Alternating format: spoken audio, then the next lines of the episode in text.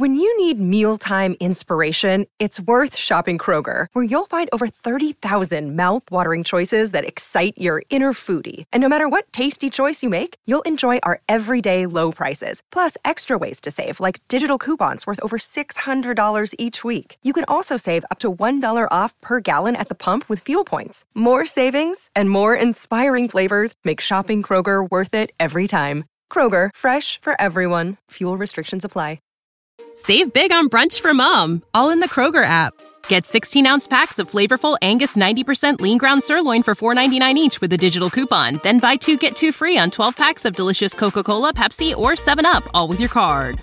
Shop these deals at your local Kroger today, or tap the screen now to download the Kroger app to save big today. Kroger, fresh for everyone. Prices and product availability subject to change. Restrictions apply. See site for details. Hey, everybody, thank you so much for listening to this episode of the Preacher Boys podcast. I make this show for you, and I hope that you really enjoy it. I have a lot of people that ask me how they can support the show financially, and you can do that by heading over to patreon.com/preacherboys. You're going to get access to exclusive content, including early releases of episodes. I've got a couple episodes right now that have been released at least a month early over on Patreon. You've got access to things like unique merch, depending on what tier you join, and you get access to some behind-the-scenes content that I'm posting within the group. So head over to patreon.com/preacherboys and become a member over there today. Every single supporter helps make this show a little bit more possible, especially as I continue to add additional episodes and content every single week. Thank you so much for tuning in. Let's get back to the show. Trigger warning. This podcast contains descriptions of various abusive situations. Listener discretion is advised. You are listening to the Preacher Boys podcast, a podcast shedding light on decades of mental, physical, and sexual abuse within the independent fundamental Baptist movement. The testimonies shared on this podcast are told from the personal experience and perspective of the survivors. Not all legal outcomes are known or final. Any suspect is presumed innocent until proven guilty in the court of law. Now, here is your host, Eric Skwarzynski. All right, everybody, welcome back to the Preacher Boys podcast. Karen, thank you so much for joining me on today's show. Thank you so much for inviting me. I'm glad to be here and have this conversation with you. Yeah, I think your book is extremely relevant to the conversations we're having on the show. And I put out a little thing on Facebook saying, I'm going to have you on. This is the book. This is the topic. And which tells you how crazy things can get when we start looking at these conversations, how heated they can get quickly, is just the title sparks some conversation. So, so the first question that came in was, the Bible is very clear about the story. What's being reconsidered? But what are we reconsidering here? So what is the general thesis of the book? Like what are you seeing there going, like, we need to reapproach how we look at this story? Well, I agree. I think the Bible is very clear about this story, but I think the church has not always interpreted it well in terms of what the story is doing in the Gospel of John. So the way the church has approached this story mostly hypersexualizes the Samaritan woman. She is condemned for adultery, for her multiple marriages, for living in sin with her boyfriend, as some modern interpreters have put it.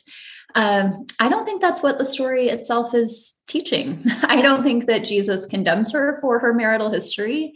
I don't think that she actually bears very much responsibility for her marital history. She lives in a situation in which the patriarchal culture of her time did not give women many rights with respect to marriage or divorce or remarriage.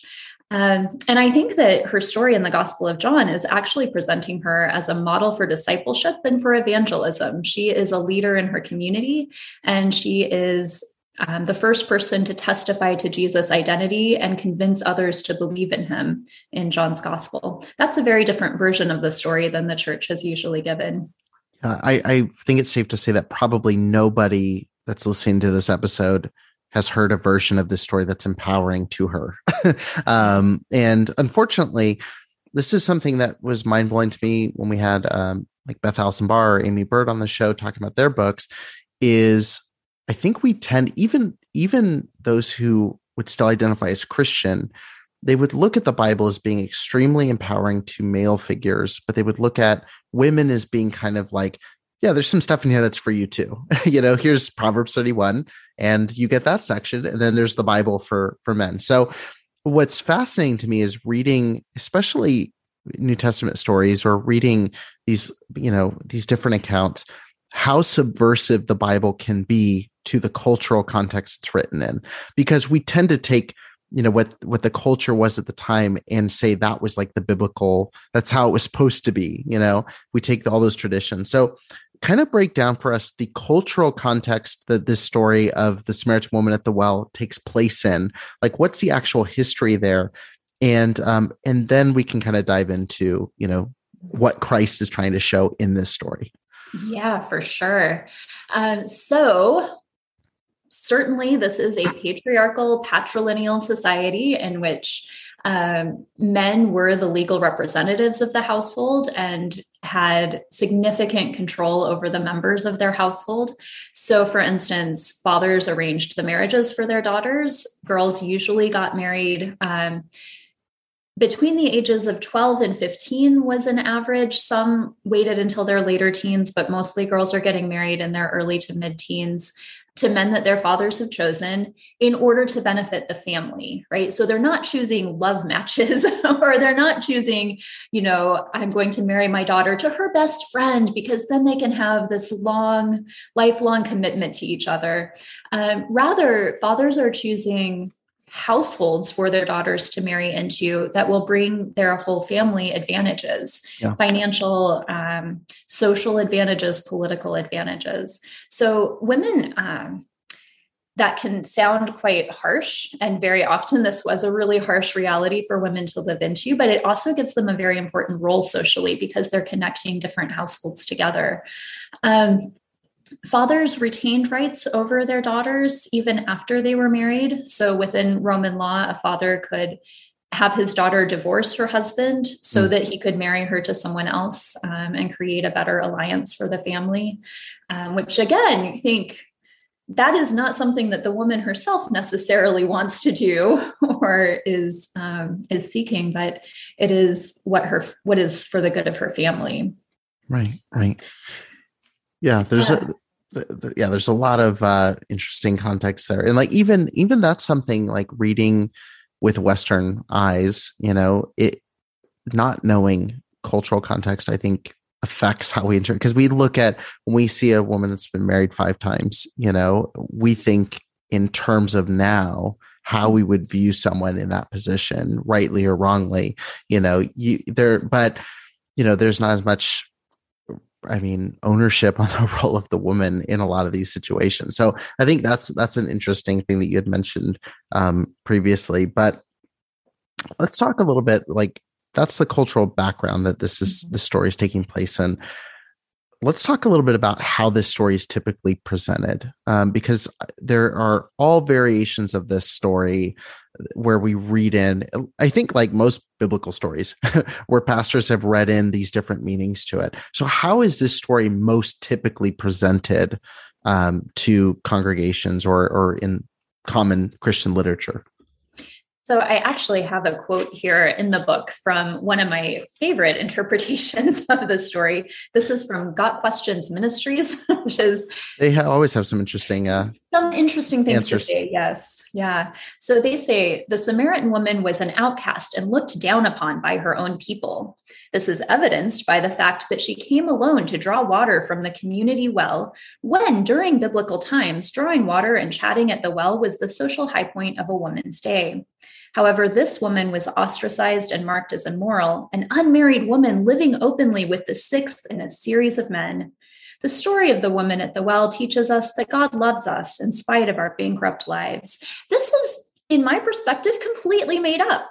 So yeah. I don't want to offend anyone who really finds Got Questions Ministries to be important, but here they are completely reading in a lot of information that no one in the ancient world tells us. Sure. So there's no evidence that women only went to wells once a day. And in fact, if you think about how often we go to a sink in our home, it's very likely that women in a world where you didn't have running water in the house, you would need to go to the well perhaps a couple times during the day. There was no set time for women to go to the well.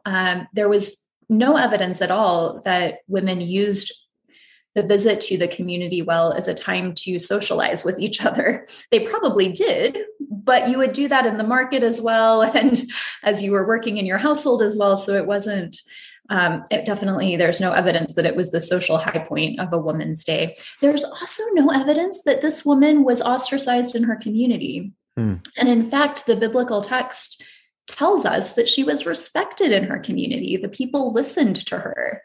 And so I think that these assumptions that are being made about the woman, she's living without the state of marriage with a man without being married to him, means that she must be a sexual sinner. And then that gets taken back to, well, there are 5 husbands, maybe they divorced her because she's an adulteress. Clearly sexual sin is a problem in her life. And therefore she becomes an outcast. Actually, there's strong evidence that would say she's living with a man without marriage because that was an acceptable thing to do in the first century world. It wasn't even a strange thing to do because there were very strict laws regulating who could marry whom. But you still perhaps needed a relationship because you're a single woman living in a world that centers on male experience. So there are good reasons for her to be in that relationship without marriage that doesn't turn around to immorality. Well, why have we inserted so much into this story, into so many other stories? What's the benefit there? Because that's one thing that for me, unraveling so many of these different stories, like there's so many layers added in by like what you just mentioned, where it's like thoughts or theories that get layered in alongside verses going like, oh, that's what they were trying to say in the text. So why add all these extra layers? Or are you struggling to make sense of that yourself? That there are reasons historically for that to have happened, particularly with stories about women in the biblical narrative. First and foremost, the earliest interpreters of these stories were men, and men's voices in interpretation were preserved for the first 1,500 years of the history of the church without women's perspectives being preserved or disseminated. So we do know that there were women in the very early church who were reading and interpreting scripture, but nothing that they wrote was preserved or kept or maintained. So we're getting men's perspectives on women in the biblical narrative. And sometimes they have very good things to say, and they hold up women as models of faith. But often their interpretations are really guided by their own concerns and by the way that they see women in their own worlds. And so in the book, in the first half of the book, as I explore the history of how the Samaritan woman's story has been interpreted, I tie that with perspectives on women in the churches of the time, showing how minimizing the Samaritan woman's role goes alongside minimizing women's voices in church communities. Sexualizing the Samaritan woman goes along with the sexualization of women in church communities as well, as a way to limit their participation and their power within the church communities. Sure. Which is something we're still seeing now, which obviously, your book specifically denotes the Church Too era, as being a prompting point to this conversation. Why do you think this story specifically, like when you saw Church Too unfold, you felt this desire to talk about it? I heard you mention on a podcast, like you felt like you wanted to, but didn't feel like you could. Like what does my background in education have to do with this topic? What about Church Too taking place made you go like, let's reexamine this story. Let's look into this and see how we've portrayed this for so long? In part, I have long been fascinated by the Samaritan woman. I think she is such an important figure in John's gospel. And the more I study the Gospel of John, the more attention I'm giving to the women characters in John's gospel. I think John is doing some really interesting things there with these women. And the Samaritan woman is a fantastic example of that. But clearly that is not how her story has been approached, either in church interpretation or academic interpretation. So although I was mostly concerned in this book with how has the church read the story, academics have been equally terrible in demonizing and minimizing the Samaritan woman. And so for me, there was just such a natural connection between looking at the stories that women were telling, the way that they were being treated in the church today for bringing forward their allegations and explaining their stories, telling their stories, and the way that the Samaritan woman has also been treated within the church. Yeah. The sexualization, the shame, the assumptions. Yeah. Mm-hmm. That all comes together. Yeah, it's such an interesting thing. And like when I saw the title of your book, it was like, you know, it's I guess that's the purpose, but it makes you reopen that story and look through it again, and reading it without all of those layers of things. Because I've heard various, you know, and we can talk about some of these in a minute. I mean, I've heard the versions where a pastor will teach through it, and he gets to the point where Jesus says, you know, you have no husband, you know, the man you're living with is not your husband. And that's like the mic drop of the sermon, is like, you know, it's like he sees you when you're sleeping, knows when you're awake kind of approach to this story. I've heard versions where, you know, she was barren, you know, and that was a reason for this. All these. And then I've heard the version of it that's like the more polite version, which is like, here's Jesus talking to this woman that nobody in town would talk to. You know, she's a Samaritan, which I think that is, correct me if I'm wrong, that would be something radical that he was doing, talking to a Samaritan woman. Yeah, definitely. But let's kind of break down some of those common kind of things that have been added to the story. So first of all, I mean, the 5 marriages that comes up. I've heard you say you've heard arguments for a lot of reasons this becomes part of the story. What do you think the significance of that is within this passage? I think there are two interpretations that I'm really drawn to. One is just, that's the point where the woman realizes who Jesus is. And this is a consistent narrative element in John's gospel. Jesus says something that he shouldn't know about someone, and then they're like, oh, you're the Messiah, right? Makes sense. Yeah, exactly. And in this story, Jesus says, oh, you've been married 5 times. Now the man you have is not your husband. And the woman immediately says, oh, you're a prophet. Here's the burning question of my day. Are you the people of God, or are the Samaritans the people of God? You Jews are the Samaritans. So that's what I think is happening with that interaction. I do also think that, I mean, 5 marriages and then a 6th relationship that is not a marriage, that's a hard life. And so we also see Jesus recognizing that whatever the situations have been for this woman, she's had it bad. She's had a struggle to get through life and to survive. Right. And so there is an element of maybe compassion there, of recognition of women's situations and the difficulty of life. Right. And this concept of her being barren, which I'm sure, again, most people listening have probably heard that and just associate that somewhere in the story. Where does that idea kind of originate, and why do people, because like, again, like reading through it again this morning, getting ready for this, I'm like, where is that? It's not there. Yeah. Barrenness, or the inability to bear a child, was one reason for people to divorce, for men to divorce a wife in the world of the time. So I think that that's the assumption that people are making. Either she is committing adultery, or she must not be able to have children. And that's why all these men keep divorcing her. Right. But perhaps as you were rereading it, you noticed it never says how these marriages ended.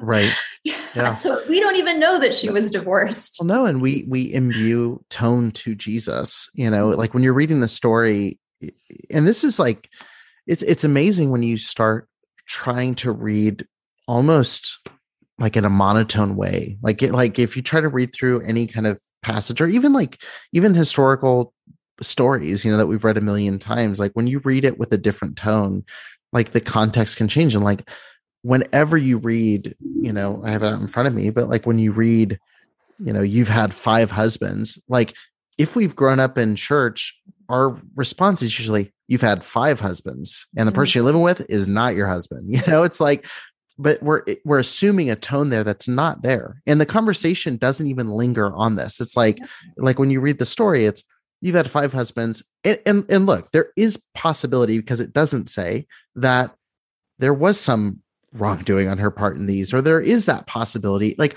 it's not saying one or the other, but the point is like Jesus doesn't stop the narrative there and then have this lesson, which is where the story usually stopped when I would hear this story taught, is like, mic drop, Jesus knows you did something bad. And, you know, but even you, Jesus will talk to, you know, it's like, that was like kind of the look, but the story after that is like her figuring out like, oh, you're the Messiah. Like there's this long, and again, this is something that came up in conversation with like Beth Allison Barr and like several other people. It's like, the Bible often has women figuring something out first and you miss that the way this is usually portrayed, which is really interesting.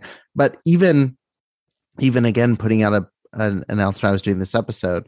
Someone said, I know she can't answer this, but was the woman at the well barren?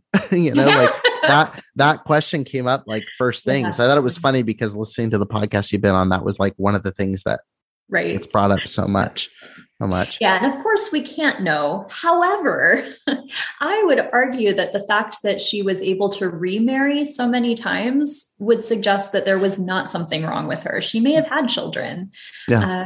And there is a tradition in the Eastern Orthodox Church that she had several children and they all went out on missionary journeys together. Yeah. It's really interesting. The other thing that just came to mind as well, though, is something with the way the story is usually presented. And I didn't even think about this until you were sharing your answer a few minutes ago. One of the things that this story is often done, it does dehumanize her quite a bit. And I think whenever we see Samaritans, like, because the Samaritan thing gets applied to a lot in topical sermons to represent race relations in America. It can represent, you know, fill in the blank. In there was a cultural divide between Jews and Samaritans. So like it was very, again, subversive for Jesus to be sitting and talking with someone who was considered inferior. But what I've noticed is like a lot of the sermons I've heard of ramp up the you know, the dehumanizing aspect of her. So you go, she was a Samaritan. First of all, that was huge. You know, Jesus is talking to a woman by himself. You know, I've heard that version of it, which would that be I mean, that would be subversive at the time, correct? Or is that read into it? Maybe a little bit. I think I've heard very frequently pastors saying, well, you know, rabbis weren't supposed to speak to women at all. And so this is just, oh my gosh, what is Jesus doing? But that's not really accurate of the first century. Women and men did talk to each other, even if they didn't already know each other. The strange thing in this story is that they're alone. And I think her surprise when Jesus talks to her at the well focuses very much on the Jew-Samaritan issue. Mm-hmm. But I do think as well, the disciples at the end are surprised that Jesus is speaking with a woman. And so there is a gender element there too. Gotcha. But yeah, there's all those layers. And then it's, the other thing that kind of slips in though, is like the question of her being barren, which again is nowhere there. Like you can't, that's totally, you have to go in and like, if I'm writing a movie about this, I have to come up with elements for the story, you know, that make it more interesting. It's, you know, when you look at male perspectives within the church, like one of the worst things you can be is barren. You know, and that it's sad for me realizing as you were giving your answer, like when it becomes this purpose of like Jesus reaching out to the worst he could reach out to, quote unquote, for those listening to the audio, you know, for a woman who cannot quote unquote fulfill her role within the church because she can't produce children. The fact that within the church, that's such a vilified thing. The fact that she would be looked down on even now, if she couldn't fulfill the role of a wife and mother, you can see where these illustrations and these sermons pull from that own kind of internal prejudice and really misogyny. I mean, it's what it is. It's saying that you are incomplete unless you can fulfill this kind of preordained role, which is kind of disturbing. I don't even have a question on that, but as I was thinking about, like, how do we get here? It mm-hmm. makes sense that the pastors and leaders within the church would eventually get to this point, this conversation. Yeah, there's something wrong with her because she cannot bear a child. And right. that adds to her marginalization here. Yeah. Yes. There's so much within this that's been added, but looking at this story for what it is, and again, I'm sure your book's going to dive deep into so much we can take from this story. But when you have someone reading John chapter 4, and everybody should pause this episode for context, reread John chapter 4. What do you want people to see? Stripping away cultural context, stripping away Americanized Christianity, Americanized cultural readings on this story. What do you want people to see when they read through this passage? Number one, this is the longest conversation in the Gospel of John, and it's between Jesus and a woman. Yeah, that is a brand new character. Yeah. It's John's Gospel often starts a conversation between Jesus and someone else, like Nicodemus in chapter 3, but then somewhere along the way, just a few sentences in, it turns into a sermon from Jesus, and the other character just kind of disappears and we don't hear from them again. But this woman holds her own in the conversation all the way through. Initially, she's only responding to Jesus' questions, but about halfway through, she starts asking him questions, and turning the focus of the conversation onto what she's most interested in. And they have a really deep theological conversation here. The woman has often been represented as ignorant or unable to understand Jesus because she doesn't get his metaphor right away of the living water. But that also is part of John's gospel. No one understands what Jesus is saying right away. So this woman is part of a good company in that respect. And she does get it eventually. And she comes to this realization of Jesus and gives one of the most incredible proclamations of faith that we get so far in the Gospel of John. Particularly if you think, I think one thing that I am more and more convinced by is that Nicodemus and the Samaritan woman are opposite characters in John's Gospel. Nicodemus is a named Jewish leader, an educated man who does not come out of his first conversation with Jesus with faith. Mm-hmm. The Samaritan woman is nameless. She's a Samaritan. She is presumably not as well educated as Nicodemus, but at the end of her conversation with Jesus, she goes out and testifies about him to her neighbors, and they believe her. Wow. Yeah, I didn't even think about it like juxtaposed with John 3, because you kind of have like inverse conversation. Like you've got him talking to Nicodemus, which really is, it's one of the funniest stories in the Bible, is him talking to a religious leader and trying to explain being born again. And you have this adult man teacher going, I can't be born from my mom again, which, like, again, when you're reading out of the King James Bible, you just read through that and brush by, and you're like, this is like a ridiculous conversation. Like, it's one of the most weird podcast philosophy discussions ever. Like, you could hear this on like Jesus sitting on one side of the table at a microphone trying to explain something, and this Joe Rogan-esque discussion where it's like totally missing the point. But then in chapter 4, you have this woman who, she's clearly educated, like she's familiar with the verbiage of who the Messiah would be, but she doesn't have all these accolades of what Nicodemus would have. And for her to go instantly and have this kind of like, I mean, almost blue collar understanding of it, but also a deeper understanding than the leader, is something that's really fascinating. And again, it's something where, like, reading in context without these divisions of chapters makes it a really interesting kind of narrative. And it's something that's, for me, like, it's where I, because there's a lot of the Christian faith for me that has become very repulsive, like when we look, and a lot of it's from what we've talked about, I struggle with how people come away with these very backwards teachings, you know, and how they come away with these very backwards thoughts.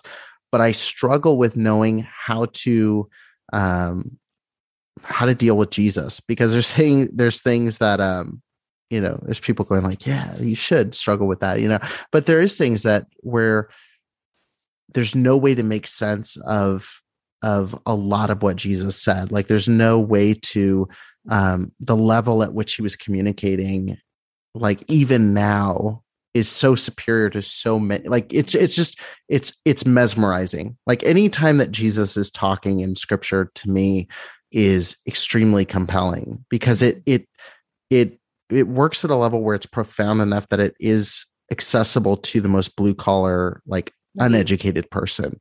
But it also is so elaborate and so beautiful that people who have studied for, and I think it's the reason people keep going back to the Bible, you can study your whole life and find something new. You can put John 3 and 4 together in a conversation, and it's fascinating. Like it changes the whole flow of the passage.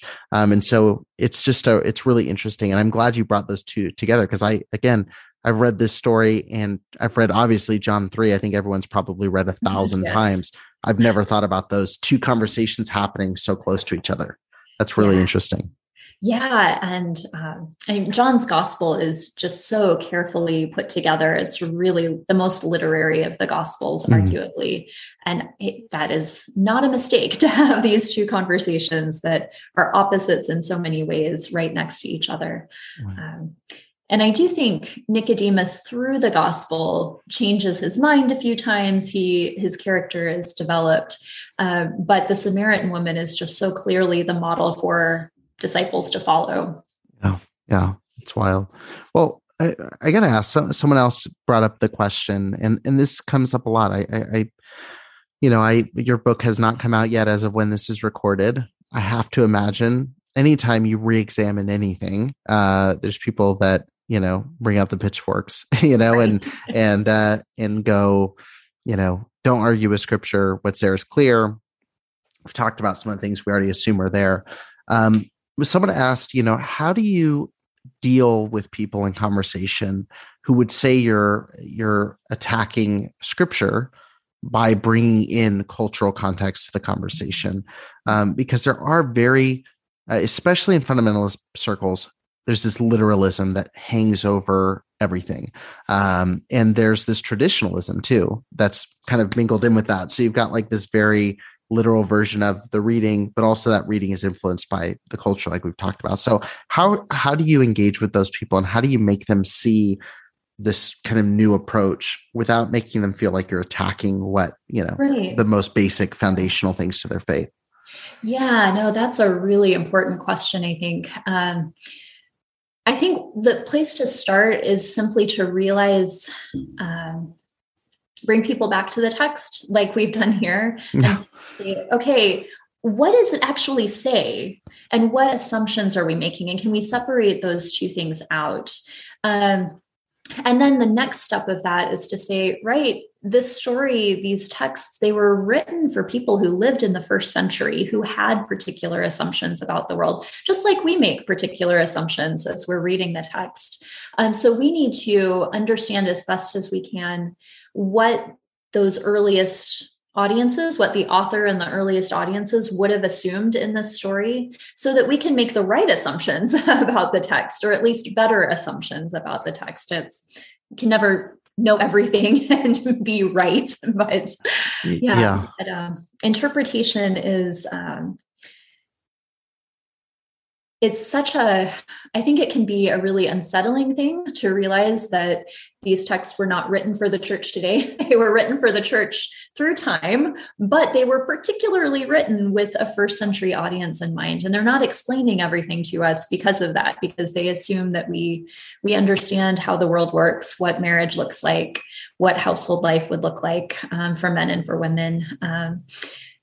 But for us today, 2000 years later, we really have to do a lot of hard work to understand, what did it mean to live in a village? What would your relationships be with others? Yeah, exactly. Right. Exactly. Yeah.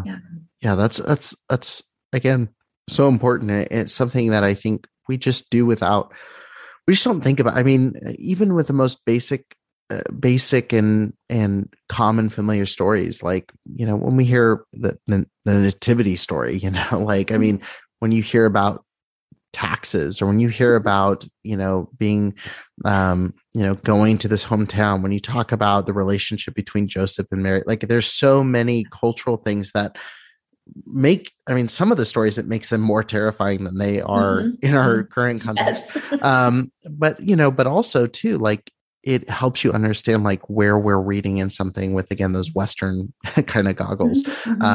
Yeah, it's fascinating.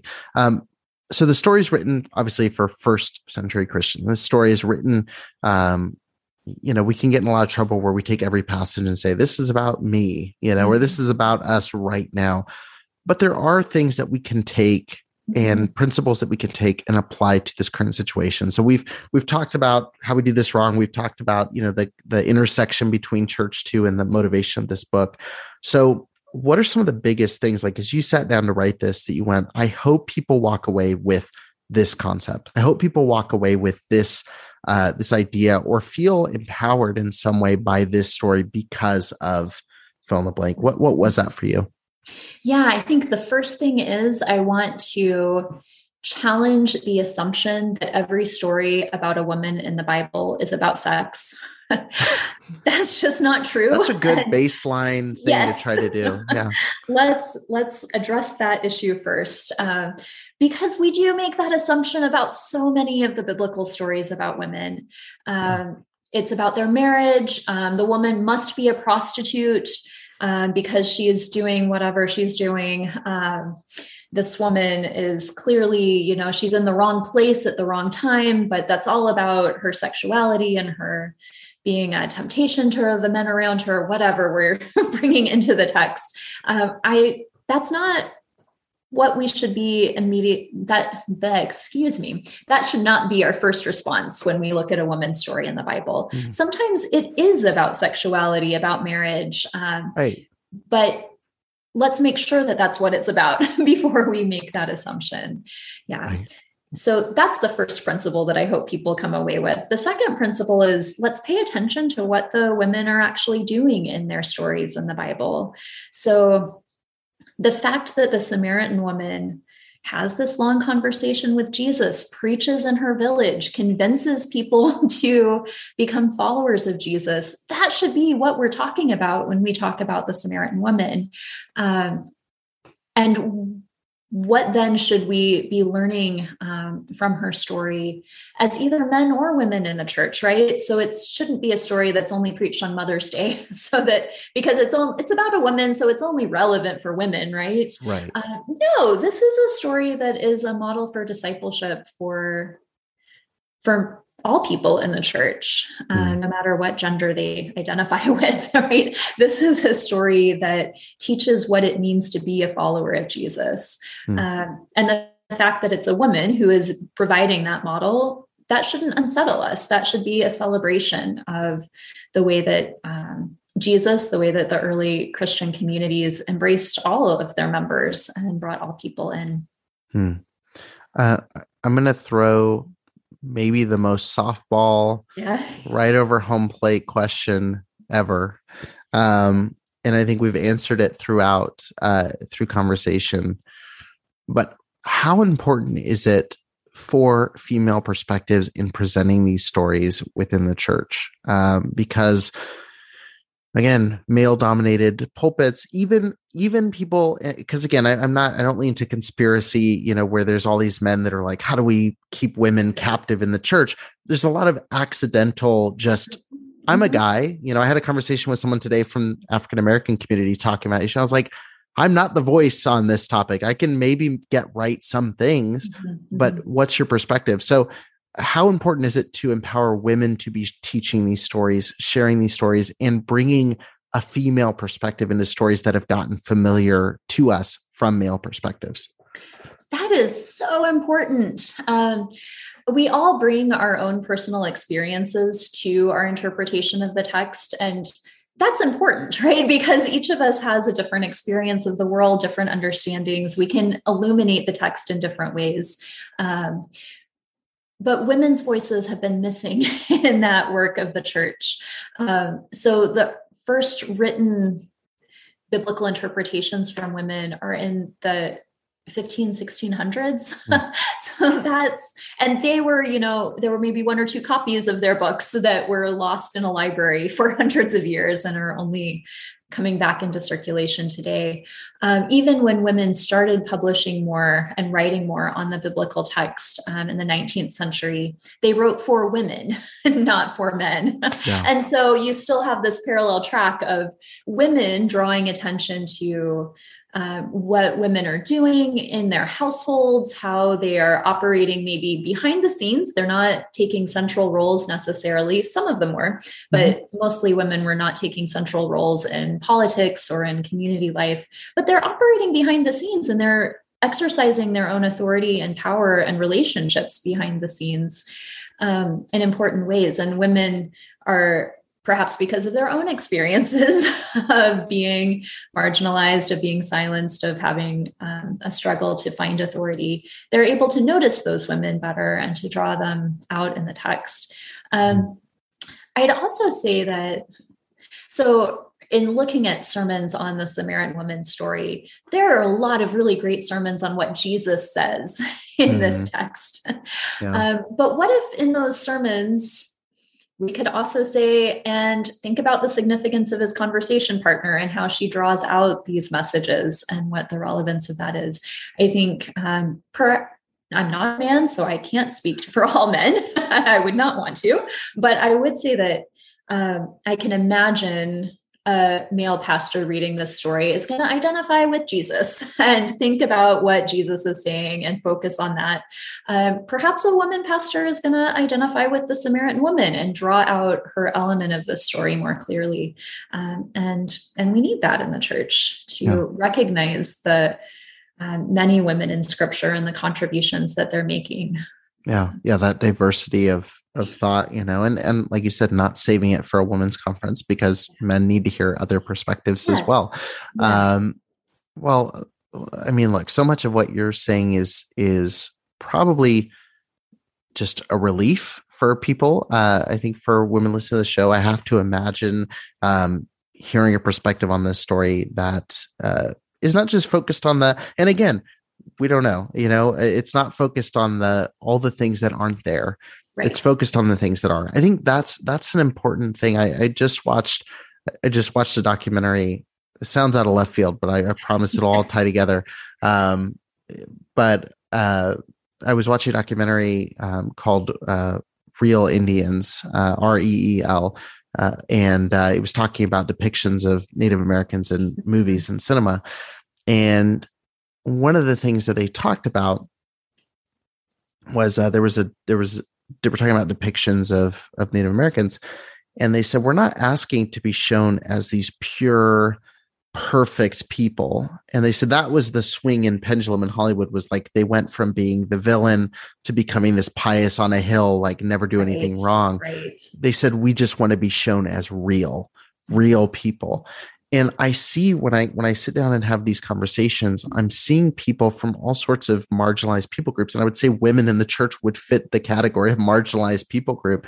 Like, let's just look at what's there. Like, we're not saying remove the warts or remove the things that might be bad. It's like, what is there? What are the things there? And in this story, I mean, the part where most people end this sermon is like where she goes into this long sermon of her own, explaining who he is, and then going, not only that, but also going and becoming an evangelist for Jesus immediately after she has this encounter. And I think what you're saying is so important is like, just don't read into it. Like, don't read into the things that we don't hear. Don't put the tone in that's not there. And so, I mean, I want to say, I mean, thank you for giving that perspective to people, because I think it's good to give that back to people who need it. But stepping outside this story, stepping outside this book, as we kind of come to a close, like obviously Church Too was an explosion, just like the Me Too was in Hollywood. Church Too was to the church. What would you say to women right now who have experienced, you know, in a place that should be the safest, most uplifting, spiritually comforting place, who have had that violation happen of not being believed, of being told that you're this, or you've brought this upon yourself. What would your words of encouragement be to those listeners? First of all, I hear you. I believe you. I recognize your experience and your story, and I am so sorry. I'm so sorry that a community that should be about justice has not been about justice for all people.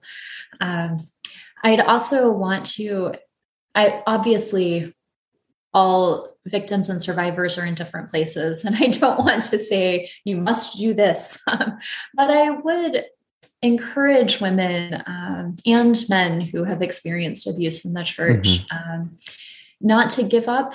Maybe one day come back and read the Bible again and see the many ways that the biblical text speaks justice for people who are victims of abuse. Yeah. There are so many stories in the Bible that display the depths of human depravity, but even in the midst of those stories, God speaks for the oppressed, and the prophets warn the powerful against abusing those who are powerless. And I hope that the church in this moment will pick up that message and preach that message and be a community that really lives it out. Yeah. Yeah. And it's so important, I think, for people, like you said, like to be able to go into these passages by themselves and because I think so many times this conversation goes into, you know, go back to this horrible, terrible structure that you were in, the church you grew up in that did all these things, go back and try it again. You know, it's like, maybe not, but dive back into these passages that were weaponized, or dive back into these stories that were weaponized. You may find another community that's healthy, but sometimes that first step is just reexamining for yourself. And, you know, I find myself there where I find myself dipping my toe into this section, or I find myself trying to examine this. You know, it's important though, to be able to look at it without all of these oppressive forces over top of you. But you know, I think your book's going to be an amazing resource. I've gotten to hear a lot of your conversations, your research that's gone to it. I'm really excited to dive into the book once it's published. Yes. Yeah, I think it's going to be really helpful to a lot of people. So if you're listening to this episode, I mean, definitely grab a link in the show notes. You can pre-order the book there. And thank you again for all of your work and research. Do you have anything else you'd like to add? Anything maybe for someone who's on the fence and saying like, I don't know if this is for me, or, you know, maybe I shouldn't grab a copy, or maybe I'll wait. What would be your kind of call to them? Especially even to maybe pastors or men who are listening to the show who are like, oh, this sounds like a great women's devotional. You know, like what would you encourage them to do? I hope that the book is a call to action, a call to read women's stories differently, to recognize the way that we have gone astray, and to repent of some of our reading habits.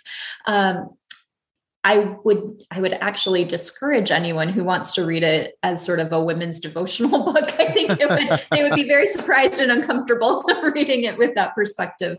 But to come into it with an open understanding and an expectation of maybe learning something new about women's lives in the first century, and how that might be a resource, not only for this story, but for other stories in the New Testament, in thinking through what were women's lives actually like, and what contributions were they making to the mission of Jesus and the story of the early church. Got it. Well, awesome. Well, if you're listening, like I said, be sure to grab a copy. It should be available in a link in the show notes. You can check it out. It's going to be well worth your time. And Karen, thank you so much for taking the time to have this conversation with me. I know you're probably exhausted because you just wrote a whole book. And so I appreciate you taking the time to share about it. and for all the hours and hours of research and all the sermons you probably endured listening to preparing for this book. Yeah, well, I am excited that it is out and coming out in the world soon. And I'm really grateful for this chance to talk about it with you. So thank you. Thank you for listening to the Preacher Boys podcast. If you appreciated the content on the show, please leave a review on iTunes. And don't forget to connect with us on Facebook, Instagram, or Twitter with the handle @PreacherBoysDoc. Additional information can always be found on PreacherBoysDoc.com. When you need mealtime inspiration, it's worth shopping Kroger, where you'll find over 30,000 mouthwatering choices that excite your inner foodie. And no matter what tasty choice you make, you'll enjoy our everyday low prices, plus extra ways to save, like digital coupons worth over $600 each week. You can also save up to $1 off per gallon at the pump with fuel points. More savings and more inspiring flavors make shopping Kroger worth it every time. Kroger, fresh for everyone. Fuel restrictions apply. Save big on brunch for mom, all in the Kroger app. Get 16-ounce packs of flavorful Angus 90% lean ground sirloin for $4.99 each with a digital coupon. Then buy 2, get 2 free on 12 packs of delicious Coca-Cola, Pepsi, or 7-Up, all with your card. Shop these deals at your local Kroger today, or tap the screen now to download the Kroger app to save big today. Kroger, fresh for everyone. Prices and product availability subject to change. Restrictions apply. See site for details.